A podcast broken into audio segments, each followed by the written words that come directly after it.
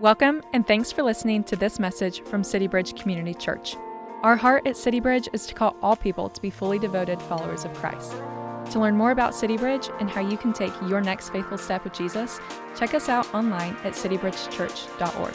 Now, here's the message.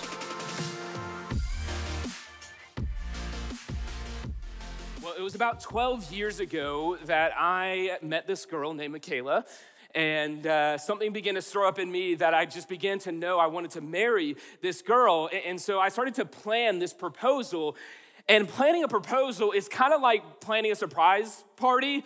Like you're doing all this work behind the scenes, but you can't actually reveal to the person that this is all about what you're doing. And so it was really hard for me in that kind of latter half of our dating relationship because she would ask me questions like, Hey, how was your day? And I was like, Great, what'd you do?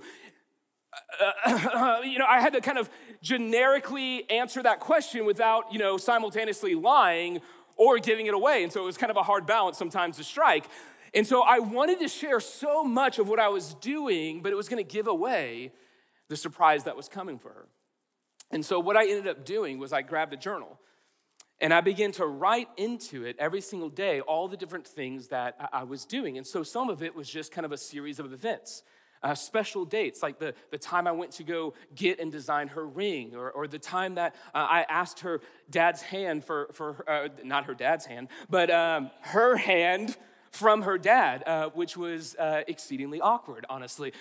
Uh, some of it was just kind of those special dates. Some of it was just kind of a list of things I was excited about of getting to know her, or know, know her more intimately and deeply as her husband. Some of it was things that honestly would have been boring to anyone else, like the receipt uh, for her ring or just kind of a list of uh, uh, just vacations that we wanted to ultimately go on. So there was all these different things that I had put down on paper because I was so excited to start this life with her, and I wanted to, her to know all these different events that led me to her and led to this ultimate moment in which I would ask her um, to do life with me.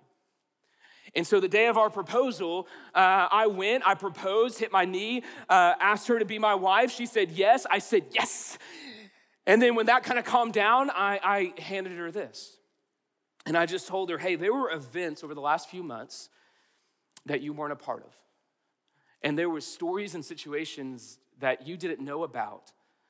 But everything that's written in here is about from the moment I knew I wanted to marry you to this day. And what this is, is simply my heart on paper for you. And so I gave this to her. And so I, I say that because of this reason. Um, God has written to you this journal, this love letter. And it was written to you from a loving and caring God. And it points not just to words on a page, but it points to a deep reality of a relationship with Him. And so He's given us his word, and that's what it is. It's this love letter from God for you. It wasn't written to you, it was written to different people in a different time, but it tells about these different events that you weren't a part of. And stories that he didn't share with you until this critical moment of your life in which God wrote down these words so that at one point you would open them and you would see a story written out about a deep relationship with the God who is, who loves you and is for you. And some of it is events. Some of it is a list of things. Some of it might feel a little uh, hard to understand or, or, hard to read or hard to track with, but the reality of it is every single word that's in here is pointing to a reality of a relationship that God wants with you. And so the truth is, when many of us open up God's word, I'll be honest, it can feel sometimes like this, this list of things that good Christians are supposed to do. And when that happens, it becomes kind of lackluster in our life. And it doesn't take much for us to kind of leave it and kind of wait until moments like this in which somebody else can kind of teach us what God's word says. But God wants to have this intimate relationship with you. And it's not about words on a page, it's about interacting with the God of the word. And so the question we have to wrestle with is this we become experts at excuses when it comes to engaging in the words of God, this love letter that God's written to us. We become experts at it. And so, my question for you is simply this What's your excuse? What's your typical go to excuse of why you don't engage with the words of God the way that it's meant to? Why you don't linger there? why you don't long for the words of God like Psalms 119 talks about. Because the truth is, we all have that. Like for me, I can look at it and go, well, I've already read that passage, and I mistake intimacy with just information about God. I mistake an intimate knowledge and knowing of God versus just information about data and facts and stuff like that. And this is not about information about a deity. This is about an intimate relationship with the God who is, who loves you. And so that's me. What's it for you? I hear so often people saying, well, I don't have enough time. Or hey, hey, I, this is kind of busy right now in the season, and so maybe maybe tomorrow or the next day. And what tends to happen is we cut off the source of life while we're just trying to live.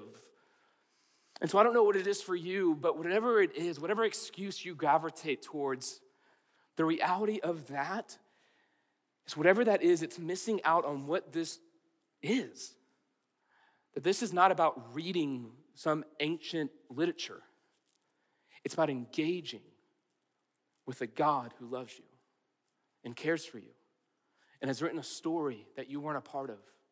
And yet it moves into this critical moment where you, he invites you into a relationship with him. And so this morning, we're gonna be talking about the treasure that is the Word of God. We've been in this series called Treasures, in which really we're just looking at all these different treasures we see. And we, we asked a handful of our communicators, hey, in your journey with Jesus, where have you seen treasures marking you in your relationship with God? Which is why the first week we talked about the only and ultimate treasure, which is God Himself. That John 17, 3 says that this is eternal life. It's not this ethereal sky palace that we get to die and go to, but eternal life is knowing God and knowing his son, which means that we can taste eternal life today. And so, every single, thing we talked about in the series is about knowing this God. And so, the next week we talked about the treasure of God's love, namely in the realm of discipline. How God guides and directs us. And when we get off course, He lovingly, like a father would, get us back to know Him and to walk with Him. Last week we talked about worship, about how we corporately can come together and sing praises to God who loves us and is for us. And so everything we, we talked about has been about how do we lead our lives to this one central end, which is God Himself. And so this week, we're talking about the treasure map. If God is a treasure, then this is the map by which we walk with and walk towards Him. It's the love letter that He's written to us. And so this morning, we're going to be looking at that. And, and it's my hope that we wouldn't leave here with this like greater guilt to spend an extra few minutes in God's Word, but we would leave here with a deeper love for the God of the Word. And that love would motivate us to know Him even deeper. And so this morning we're looking at that, the treasure of God's word. In order to do that, we're going to be in 2 Timothy 3 16 and 17. Just these two verses that are bedrock in the Christian faith when it comes to our understanding of the scriptures. 2 Timothy 3 16 and 17. So if you have your Bibles or your Bible phones, turn with me there. And as you turn there, these two little verses will show us so much about the depths of why the Word of God is a treasure. And so, in these two verses, we're going to see these three realities that the Word of God is a treasure because it's inspired by God. It's inspired by God, it comes from God, it's God written to you, but it's also instructive to us in our daily life. And when those two things combine, this inspiration of God and this instructive to us, then it has this deep impact in our lives that sadly so many of us miss. And we don't want that for you, and I don't want that for me. And so let's dive in to see what God's word has to say about the word of God. And so, first up, God's word is a treasure because it's inspired by God. 2 Timothy 3 16 says this All scripture, all scripture is breathed out by God. And so we need to pause there. It says, All scripture is breathed out by God. And so some of your translations might just jump to the reality of what that word means, and it's the word inspired. It's literally the Greek word uh, theopneustos. Say that five times fast. Uh, theopneustos, it's, it's theo and pneuma, which is God's breath or God's spirit. It's the only time this word is used in the entirety of Scripture. It's just a combination of God and breathe. And that's what the Bible says is the word of God. It's the very breath of God. And though it's the only time this word is used, it's meant to help us think about the very first time God breathed life into someone. In Genesis chapter 2, God took the dust of the ground and it said he breathed life into that dust, and that breath animated this dust and it made him a living being. That the very breath of God, the Spirit of God, God's breath animates humans. And that right here is what that word is talking about that when God speaks, it brings us joy and life and meaning and purpose. And so this word right here is inspired by God, but don't miss it. It's inspired for the sake of intimacy. It's inspired for the sake of intimacy. That that word, one commentator said, is as intimate as a kiss. That God is moving towards you because there were events that you weren't a part of. And yet he preserved his word. Second Peter 1 says that he moved men along through his Holy Spirit to record exactly what he wanted to record. Why? Because he loves you and he wants you to know him. And not just know information about him, but intimately know the God of the universe. And so God's word is inspired, and we can think about that in an academic setting and talk about the trustworthiness and, and how prophecy is fulfilled and how uh, um, there's all these different realities of trying to prove that this was exactly what God wanted us. And that's good and that's noble and that's great, but do not miss why God did this. God did this because He loves you and He's for you. He inspired it for the sake of intimacy. And so for me, um, when I wrote this to Michaela, I didn't want her to become a scholar of my words. I wanted these words, I wanted her to read it, I wanted her to think about it, I wanted her to roll it over in her mind so that it would stir her affections for a deeper relationship with me. I wanted the words on this page pointing to the author of the words, and that's what God wants for you.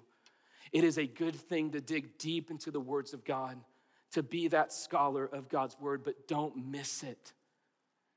Scripture teaches that knowledge can puff up, make us arrogant because we know data. God wants you to know Him. God's word is a treasure because it's inspired by God for the sake of intimacy. But it's also a treasure because it's instructive. It's inspired by God, which means it's trustworthy and it's true. And because of that, we can trust it as it instructs us in life. And so 2 Timothy 3:16 continues that all scripture is breathed out by God and it says and profitable for teaching, for reproof, for correction, and for training in righteousness. And so here's reality. There's a way that seems right to us that leads to destruction. And so there's a way that we think the world needs to operate, or decisions that I need to make. And when I just kind of do it with my own wisdom or the wisdom of the world, it always leads to death and destruction. And yet, here what it says is God's word is a treasure wine because it instructs us. And it says it does it in these four different ways, and it's beautifully broken down. It says, first, it teaches you.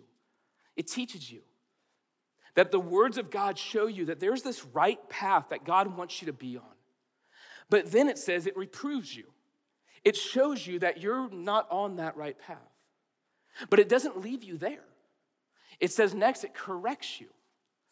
It shows you how to get back on the right path. But then it says it trains you in righteousness. It shows you how to walk forward in that path. You see that? Now, no matter where you're at in your walk with Jesus, there's things in our lives that we are constantly pursuing away from God. And God wants you to walk with him and walk towards him because he knows that's where life is found.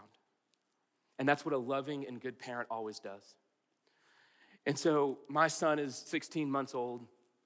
Um, he's at that age of development in which he's kind of walking around. He thinks he's talking, he's babbling, uh, but it's like so cute. He's running around, just getting into trouble right now, which I love. And, and there's this moment a few weeks back in which, in a series of like three or four days, uh, he hit some very important developmental milestones. Uh, the first one was that he learned how to climb, which was super adorable and terrifying at the same time. Because once he did it, I was like, oh, that's so cute. And everything in our house has now become a danger zone. Like, you know, Uh, the, later that day, uh, the following day, um, my son successfully locked me out of our house, which was terrifying and wildly impressive uh, because he can't reach like the knobs. And so what happened is I left the house and uh, I was I was in the backyard. I was getting food for our dogs, and all of a sudden I hear this click behind me. And I look back, and my son's sitting there next to this giant like window, and he starts banging on the door, and that little arm on a sliding door just fell down. And I looked at that, and I was like, "Oh no!" Like, what just happened here? And that was really impressive, buddy. Like, this is crazy. I call my wife and she's like, break every window of the house, get in there.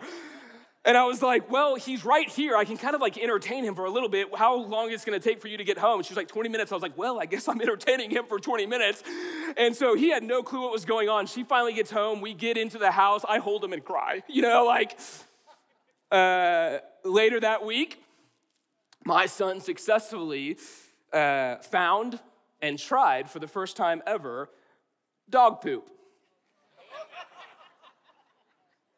My wife texted me that little gem, and uh, I just told her, Gosh, I hope he hated it. Um, and by God's grace, he spit it out, and I was like, Thank you, parenting win. Uh, but for each one of those moments, what did we do? We saw him in his little mind thinking, hey, there's a way that seems right to me that's gonna lead in disgustingness, right? And we as loving parents did what? We trained him, right? We guided him. We replaced the dog poop with Cheerios, all right? We moved him to other parts of the house. Uh, we sang the uh oh song, which, for those of you who are familiar with Love and Logic, it just goes like this uh oh, and you pick him up and move him to another place, and that's supposed to somehow um, help. So uh, we did that. Now, why are we doing all this? Because we're oppressive parents that want to rob him of life? No. It's because we love him and we want him to have life and life abundantly. And there's times that honestly, it doesn't make sense to him. There was a time just two weeks ago, I was holding him down while, while doctors are giving him shots. He doesn't understand that but I know that it's for is good. And so God looks at us and he goes, I love you and I'm for you. And there's a way that does seem right to you. And there's a way that seems right to the world. But let me tell you something that only ends in your destruction. And so I want you to know me. I want you to walk with me as you walk towards me in this life because there's a better life knowing and following God. So he instructs us like any good parent would. And so, Psalms 119, I love it. It just says this It says, Your word is a lamp to my feet and it's a light to our path. And so, here's the truth this world is broken and this world is dark. And yet, what God has done is He has given us this lamp that's meant and designed to give us our next faithful step in life. It says, The word of the Lord is a lamp to my feet. It shows me what my next steps are. But then it lights up my path as I get to know Him and walk with Him. And I found this so true in my story in my life. Like whenever I was in elementary school, like I know a lot of the kids in here, I was a scared kid. I was a scared kid. Uh, kids, I don't know what you would feel like about yourself, whether you feel like a scared kid or maybe you, you struggle with anger or you just feel alone a lot. I was a scared kid. I just I would lay in bed at night and just think, what is the worst thing that could happen to me in this moment? Which is a terrible question to ask as a kid. And I would be so scared in that time. And yet, what my church had done was they had taught us the Lord's Prayer, just like our kids' ministry teaches scripture memory every single month. And so I would sit there at night and I would just recite the Lord's Prayer over and over on it. I would meditate upon it, even though I didn't know what that word meant. And I would pray and what was so beautiful is I would fall asleep meditating on the words of God as the God of the Word casted out my fears. When I went to college, I struggled with depression. I went from being uh, scared all the time to being sad all the time. And I didn't know why. I just did. I just felt that way. And I couldn't dig myself out of the pit. And it, all of a sudden, all my friends kind of left me. And so I felt even more and more alone. And yet, into that season, God's kept bringing me back to Second Timothy 4, in which Paul, when he was on trial, he just said, Look, at my first offense, nobody came and stood by me, and everyone deserted me. I was completely alone. He says, Look, I don't want that to be charged against them. This isn't about them. He says, But the Lord stood by me and he strengthened me, and God kept bringing me back to that anchor and being a light unto my path in that season that was so dark for me. I graduated college and I went off and I started this job, and literally, after two or three years on paper, it was my dream job. And for some reason, I was wildly miserable. And so, an opportunity came up in which my wife and I could literally sell everything that we own and come up to uh, this place and do this thing called the Watermark Institute. And so, we had to decide in that moment are we going to leave the comfortable that I'm getting paid well and, and move into a land we knew not of? Plano. and take a risk and take a chance and trust that God has us. And he kept bringing us back to Proverbs 17:1. It says, Better is a dry morsel with quiet than a house full of feasting with strife. The message translation, I'm assuming, would say this Better is ramen noodle with joy than steak with sadness. And so we left everything, and it was scary. And yet, the God who led us here was the God who provided for us throughout it all. And he kept bringing us back to his word as this light unto our path. And so many of us go to the words of God and we kind of think it's this like Christian self help book. It's meant to guide us, yes, but so often in a way that we don't even think because it's meant to guide us not to, if something is left or right or what decisions we need to make in every single specific moment, it's meant to guide us to God. Because he's our good shepherd who walks with us in the green pastures and lead us in and through the dark valleys because he's with us always because He's the true light. And so, this is so true in my life in these bigger moments, but it's also true just in, in daily moments of, of moments in which I go home and it's a long day and I, and I look at my wife and I just remind myself of Ephesians 5 Husbands, love your wives as Christ loved the church. And I go, okay, that's my path until I go to bed tonight. Whenever I put my son down, almost every single day, I've prayed over him Psalms 1 because I want him to be a blessed man who walks not in the counsel of the wicked, nor stands in the way of sinners, nor sits in the seat of scoffers, but his delight is in the law of the Lord. And on his law, he would meditate day and night. And when he does that, he would be like a tree planted by streams of the water who is Christ. I want that for my son. And kids, we want that for you. The word of the Lord is a lamp unto our feet, and it's a lamp in hard times, and it's a lamp in great times as we can come to Psalms 150 and say, Praise the Lord for everything He is and everything He's about, for what He's done for us. And so the question I have to ask you is simply this What is lighting up your path? What do you go to when life is hard, or life is great, or life is mundane? What do you go to? That gives you that instruction because so many of us, if we're honest, we go to the world to try to like numb our pain or just distract ourselves from reality or try to fuel this fear in us that's already there. And when we go to the world, we end up exacerbating the reason we went to the world in the first place because we go to the world trying to numb our pain because we're anxious and all of a sudden we become more anxious. Or we go to the world because we're afraid of what's going on and we just want some news article to validate some turn of events reality. And so we go to the, the news and we go, okay, I'm now more fearful leaving. God is looking at you going, don't go to the world and then don't go to your own thoughts and wisdom and navigation of life, thinking, hey, I got this, I can figure this out, and then leaving the Bible for the last possible chance of going, okay, I've tried my way, it doesn't work, okay, I guess I'll see what God's word has to say. That's not what God wants for you. He wants you to have life and life abundantly. Which is why Second Peter says this that we, in this dark and chaotic world, it says we have this prophetic word, this scripture more fully confirmed, to which you would do well to pay attention as a lamp shining in a dark place until a moment happens, until the true sunlight comes and shines into this world, until the day dawns and the morning star rises in our hearts when Jesus returns. The word of God is a lamp unto your feet, it's a light unto your path. So put down the phone for a moment and actually engage with the God who doesn't just want to numb your pain, he wants to remove it and replace it with beauty and dancing and joy. He's the God who takes graves and makes gardens. So the word of the Lord is this treasure because it's a lamp unto our feet, it's a light unto our path, it's a treasure because it's inspired by God, it's a treasure because it's instructive to us. And when those two things combine in our lives, it becomes impactful to how we love Him, how we live our lives, and how we love others. It says this as the verse continues.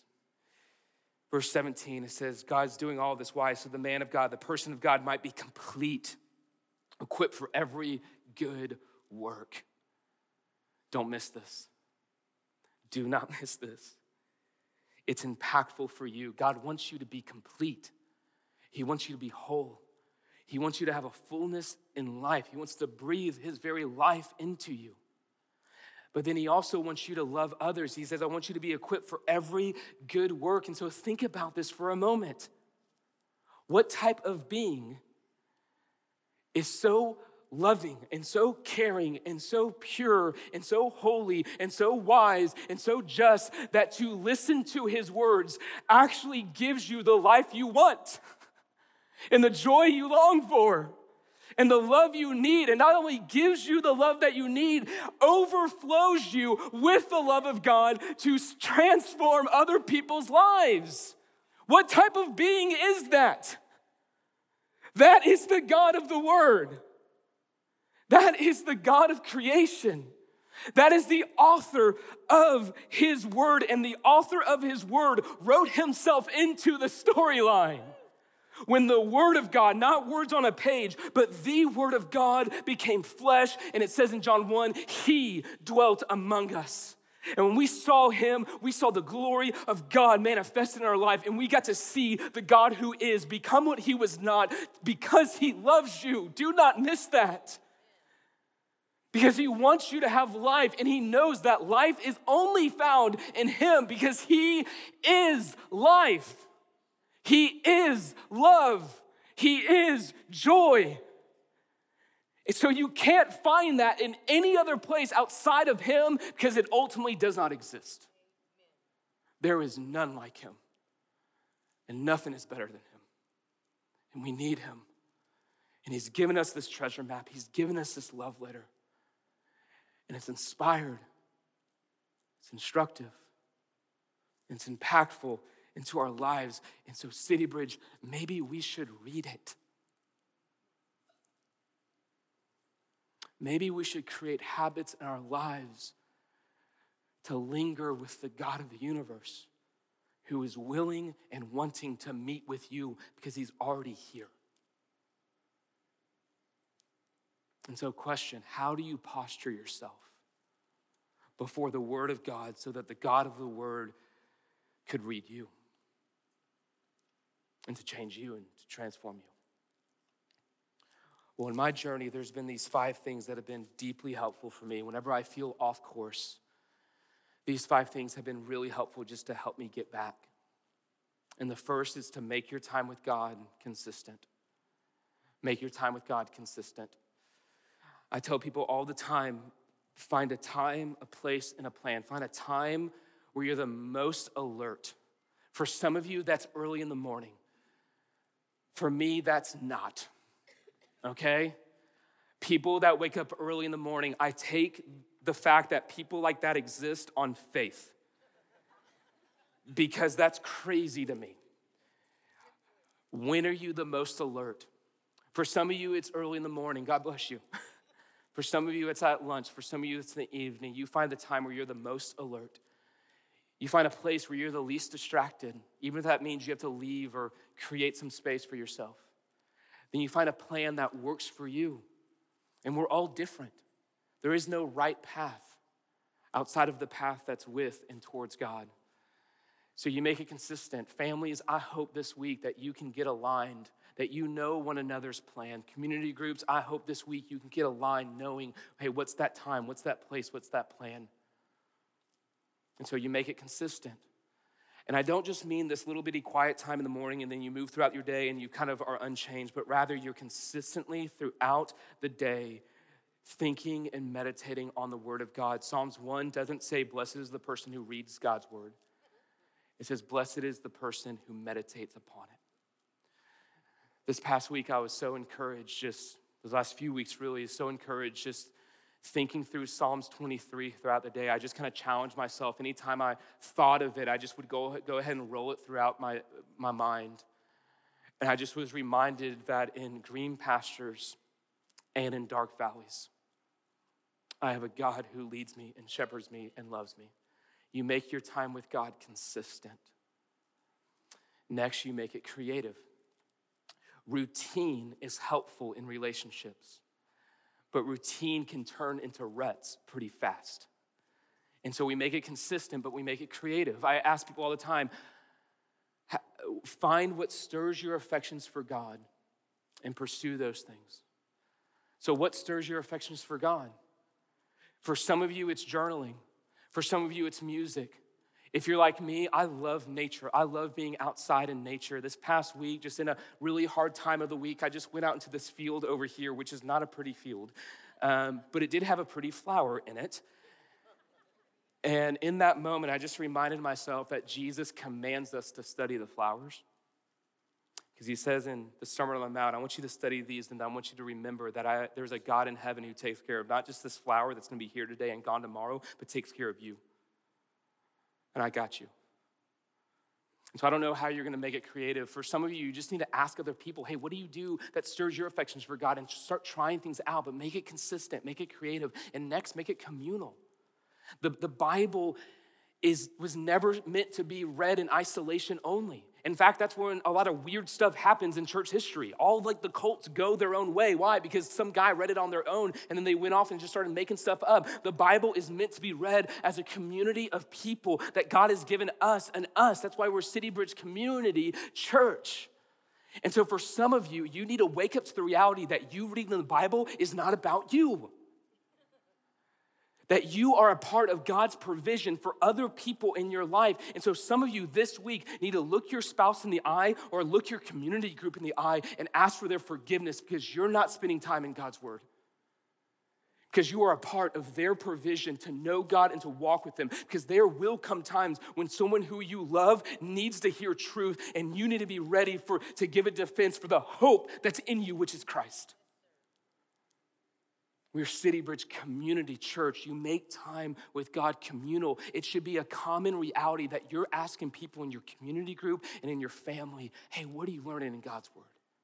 How is that making you love God more? How are you living that out this week? How's it impacting your life? You make God's Word, time with God and His Word, consistent, creative, communal, and then you make it challenging. You figure out, hey, what would be growth for you this year? What are areas that you want to double down on? Or, or how do you grow? We have a plan for everything. Have a, have a challenge, have a goal with God's word. And so maybe it's making it consistent for the first time, or creative for the first time, or communal for the first time, or maybe it's memorizing longer passages of scripture so you, you can have the words of God penetrating your mind throughout the day. I don't know what that is for you, but make your time with God challenging. What would be growth for you this year? And then finally, and most importantly, as you're making it consistent and creative and communal and challenging and all that stuff, you better make it Christ centered because it's only about Him.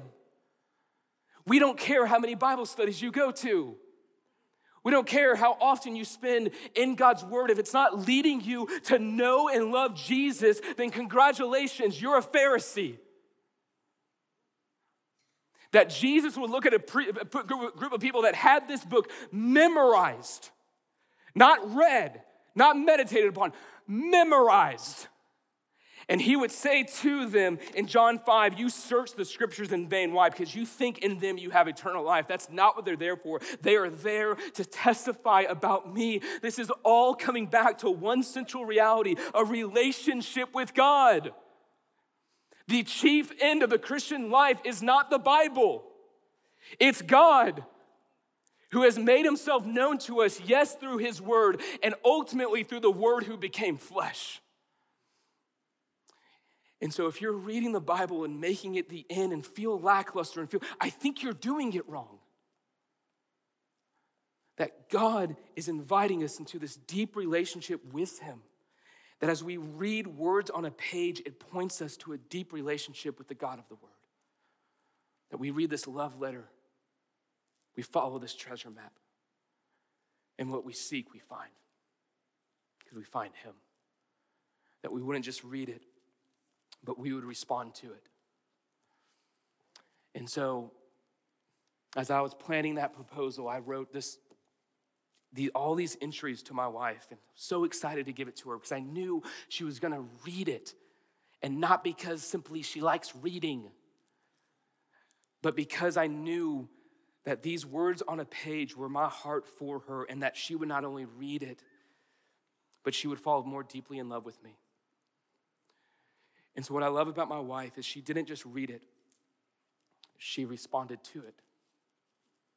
I woke up on the day of our wedding and I walked out and I saw this sitting on my car. And it had this little bookmark in it. And I opened it up, and the last page that I wrote to her was the first page that she wrote back to me. And she expressed her love for me and her excitement for a relationship till death do us part. When God wrote to you, his heart was not just that you would read it, because that's what good Christians do. His heart for you was that you would read it, yes, but respond to it. That you would have this deep relationship with the God who loves you, who's not mad at you, who wants you to have life and life abundantly in Christ alone. And when you begin to see that the Word of God is inspired by God, it's instructive to your life and it's impactful in everything you do, you will begin to see more clearly a God who is with you and cares about you and loves you. And that, friends, is the treasure that transforms you.